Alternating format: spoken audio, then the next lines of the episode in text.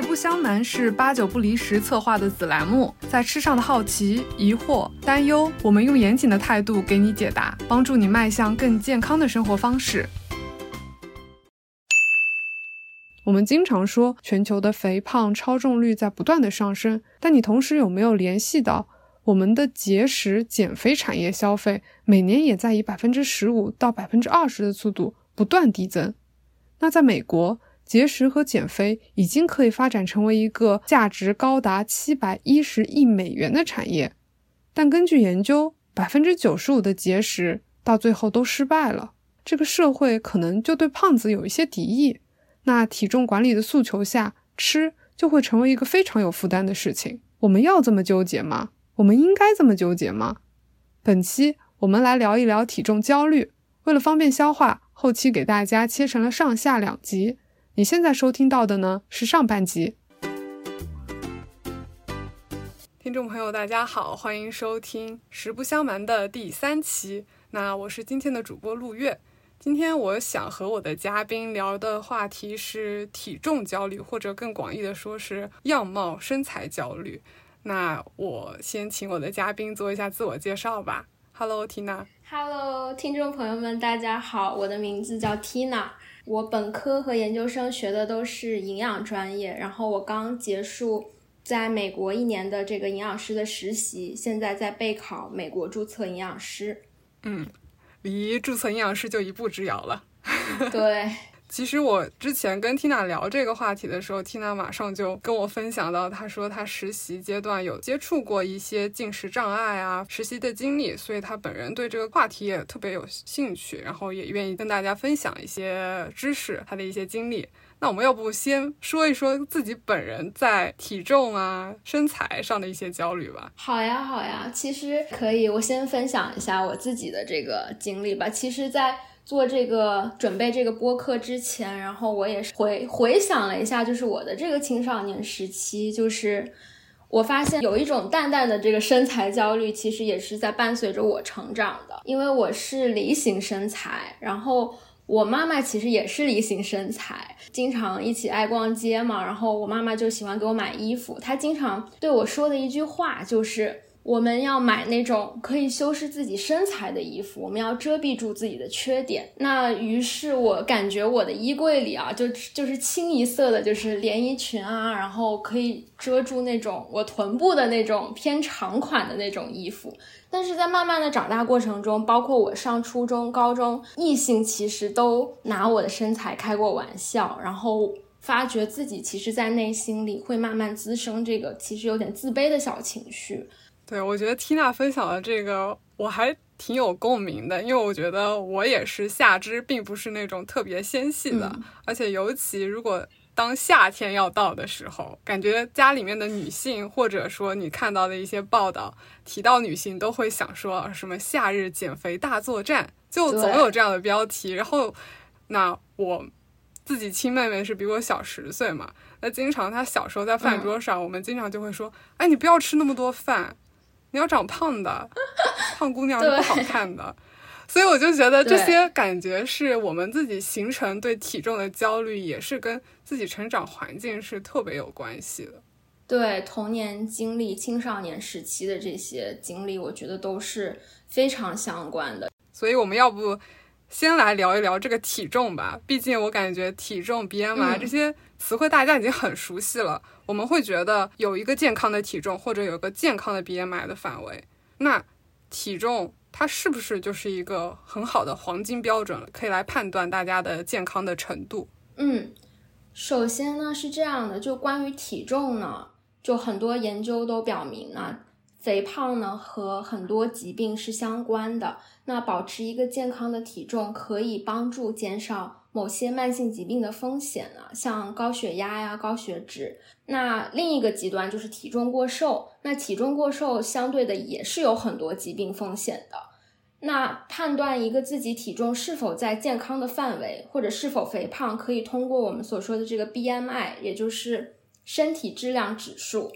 那它其实就是一个嗯体重和身高的比例。像对于我们亚洲人来说呢，十八点五到二十二点九就是一个健康的范围。那这个标准其实跟呃像美国是不一样的。那美国就是十八点五到二十四点九，亚洲人更低的原因呢，就是亚洲人在相同的 BMI 的情况下，会有更高的患糖尿病的风险。那这可以回答刚才 Cindy 问我的那个问题，就是说 BMI 或者体重到底是不是衡量健康的一个黄金标准？因为我觉得呢，BMI。它是一个相对就是简单，提供了一个快捷的判断方法，是值得参考的。但它并不是唯一的标准，甚至有时候它并不可靠。那我们在实际的，就是呃操作当中呢，我们应该结合其他指标，比如说体脂率和腰围。像有一些人虽然就外表看起来挺苗条的，但是体脂率很高，那这种呢就被我们称为隐形肥胖。因为他们的脂肪是我们肉眼看不见的，也就是内脏脂肪。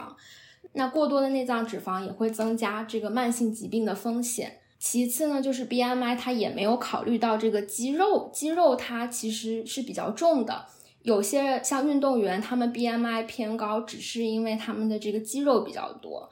对，所以就是我想说，就是体重它是跟。呃，肥胖是跟就是很多疾病就是有关联性，但是 BMI 它也是一个就是提供给我们一个非常简便的一个判断方法，计算一下我们就知道，但是我们并不能把它作为唯一的这个参考标准，应该结合像体脂率、腰围、腰臀比这种其他的这个嗯指标来进行一个判断。对，嗯，我觉得刚 Tina 提到的另一个极端说就是体重过瘦。也不是一个特别好的一个健康的一个象征吧，这就让我想到身边有一些朋友，嗯，无论男生女生，可能就是存在他就是身材比较瘦削一些，然后这时候你他们可能一个是吃上面，他们好像就无所顾忌，另一个就是你跟他们说要不要一起运动的时候，他们就会看看自己，就觉得好像我也没有必要运动，因为我也不胖呢，对，所以感觉一方面是大家对于体重的增加过重。特别焦虑。另一方面，你在体重上过于重视的时候，你会因为体重比较低的情况下，你就不怎么运动，然后你也没有特别好好的规划啊饮食上的一些东西。所以我确实也觉得，像你说的，它可以是一个比较好的参数，但它不是一个唯一的一个参数。对，感觉健康的一个定义不能把它狭隘成就是体重。没错。然后体重的另一个维度，我们也会去聊的是。呃，大家对于这种肥胖的人，大家莫名的会有一些就是偏见，就像是我当时上课，我第一次接触到的概念叫啊，health at every size。那翻译成中文就是说，各种体型它都可以健康。那胖的人也是健康的，过瘦的可以也可以是健康的。所以这个当时我第一次接触到这个概念的时候，我就觉得有点震惊，就我就想说，怎么可能胖的人是健康的？然后我也觉得说，这种对于胖的人的偏见被概念被提出来的时候，我好像突然间就被点名了的这种感觉。说，哎，我好像确实也有对这样的人有一些偏见啊！我不知道 Tina 在这个话题上能不能也分享一下，就关于对肥胖的这种偏见，为什么就大家也近几年会去讨论这样的话题呢？对，因为我刚开始就是听到这个。Health at every size，然后简称是 HAES 这个概念的时候，我也是跟你一样的，就是感觉就是我非常的震惊，因为我们所接受到的教育就是体重，然后它是一个很多造成很多疾病的一个风险因子。其实我花了很长时间，就是去理解，然后以及让我自己去慢慢的就是去渗透这个概念，到底为什么，就是说。人们现在提倡着这一种各种体型的一个健康。之所以这个这个概念被提出来，就是我们看到很多时候大家会把身材和道德捆绑在一起，认认为哈身材好的人，他们就是有毅力的人，嗯，有动力去管理自己身材的人。那胖人就是懒惰啊、贪吃、丑陋。那其实我我自己认为，就是其实肥胖它并不是个。就是 HAES 它这个概念提出来，其实就是想让人们关注健康。这个健康是包括身呃身体的一个健康和心理的一个健康。不要强调把减肥当做一个健康目标，然后同时呢，也为了减少这个肥肥胖偏见和这个体型羞辱而提出来的这么一个概念。对，然后这个黑子的支持者呢，他会就是认为，就是说一味的就是专注于减肥，其实会降低这个肥胖他人的这个自尊心，然后加剧他们的这个心理健康问题。嗯，严重的话，甚至会导致他们有进食障碍和抑郁的风险。让他们关注在就是食物和身体上，所以 Hays 他主张的理念呢，就是说要理解包容各种体型和身材的多样性。那在饮食方面呢，后面我们会提到这个直觉性饮食，其实是要主张就是基于这个我们的饥饿感啊、饱腹感、营养需求和我们自身的一个愉悦感的这样一个个性化的饮食，而不是关注于这个减肥的这么一个饮食。嗯，我觉得这个这个概念的提出是帮助很多肥胖的人去修复他们跟食物的这种关系，以及改善他们的这个心理健康。嗯，我觉得刚刚我们一直聊的这个 haze 就是各种体型的一个健康，我感觉对应的我们能在近几年去看到一些，比如说大码女孩、大码模特，就是在媒体上。这个的出现，我一开始我也会觉得说有点冲击。我们觉得模特不就应该是那种要穿着高定，然后踩着高跟鞋，然后就很瘦削的？那我觉得这一些形象的出现，也是在打破我们对于体重或者对于身材或者对于完美身材的一个定义。也是我有看到很多人在大码的这些模特的一些推文呐或者新闻下面去评论，就觉得说挺好的，这样能让大家有对自己的身体有一个自信。有一个那种自爱的一个感觉，对对，其实我觉得美的定义应该是多元的，而不是单一的。嗯，每个人心中对美的定义也应该是不一样的。做最真实的自己，我觉得是非常重要的。那像我觉得那些大码模特呀，还有一些无尺码内衣的那些品牌的出现，也是人们看到了有这种身材焦虑之后，我觉得也是慢慢的。意识到了，所以我觉得这这些帮助人们，就是说意识到身材并呃，对于美的定义不应该是单一，瘦就是美。嗯，对。那其实肥胖是个人意志的这个问题，我觉得在我们自己的文化里有，甚至是在自己的家庭文化里是根深蒂固的。所以我也想请 Tina 分享一下，有没有什么事情是让你就觉得颠覆了你对刚刚我们说的肥胖是个人意志这样的一个。对，首先我觉得就是个人对自己的健康肯定是有一定的责任的。嗯，那些通过嗯积极的去管理自己的饮食和运动的人，肯定比被动消极对待自己健康的人是要更有可能就是去实现这个一个就是健康的体重的。嗯，特别是当你觉得自己的一些习惯确实还有很多进步空间的时候，而你只是一味的不愿意去改变。那可能你就得从自己的身上找原因了，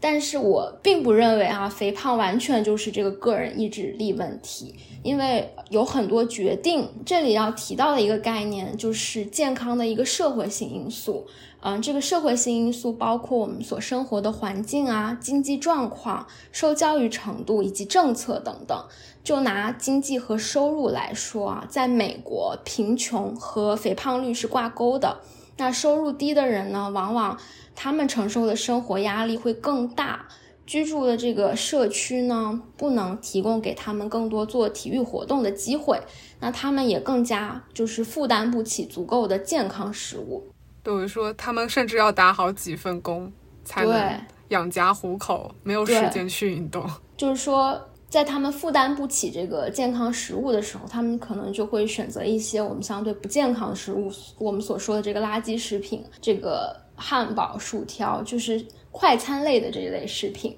那这类食品往往就是更便宜，但是也热量更高，那更容易吃饱。嗯，我还记得我们做过一个作业啊，就是让我们体验，就是美国低收入人群一周只花四十美金在买菜上。我当时做完这个作业的感受就是说，如果只买就是新鲜的瓜果蔬菜，是四十美金是远远不够的，而且很难去吃饱。所以，当人们感到饥饿的时候，他们其实很难去思考就是食物的营养价值。那我觉得国内的话，可能人们呢现在就是生活在一个比较容易导致肥胖的一个环境下。就一方面可能是人们工作压力比较大，九九六，那加班呢也没有时间锻炼，也没有时间自己做饭，那点外卖可能就比较多，就容易导致我们所说的这个过劳肥。还有一点，我觉得就是真的好吃的太多了，诱惑太多，然后加上社交媒体的这些吃播带货呀，然后广告的一些轰炸，其实对于我们个人意志力来说是要求是很高的。而且我觉得很难说，那个刚刚进入职场，然后特别辛苦工作的程序员，他因为没有管理好身材，他就没有意志力。我觉得他九九六坚持上班也是一个意志力的表现，所以没有办法说。把肥胖或者身材就一下子，呃，带入成对于个人的一个偏见或者一个理解，所以可能就是要在个人责任和社会环境的这个因素中寻找一种。平衡，因为如果一味的去责备这个个人意志力薄弱，而忽略这些社会经济政治因素的话，我们其实很难去就是去推动一些有利于这个健康的一个大环境的改变和有利于健康的政策的一个通过。以上就是上半集的内容啦。不知道在体重肥胖问题上，你有没有遇到过歧视呢？下半集呢，我们会去聊进食障碍以及直觉性饮食法。看看在修复和食物的关系上，我们能为自己，或者说能为别人做到一些什么。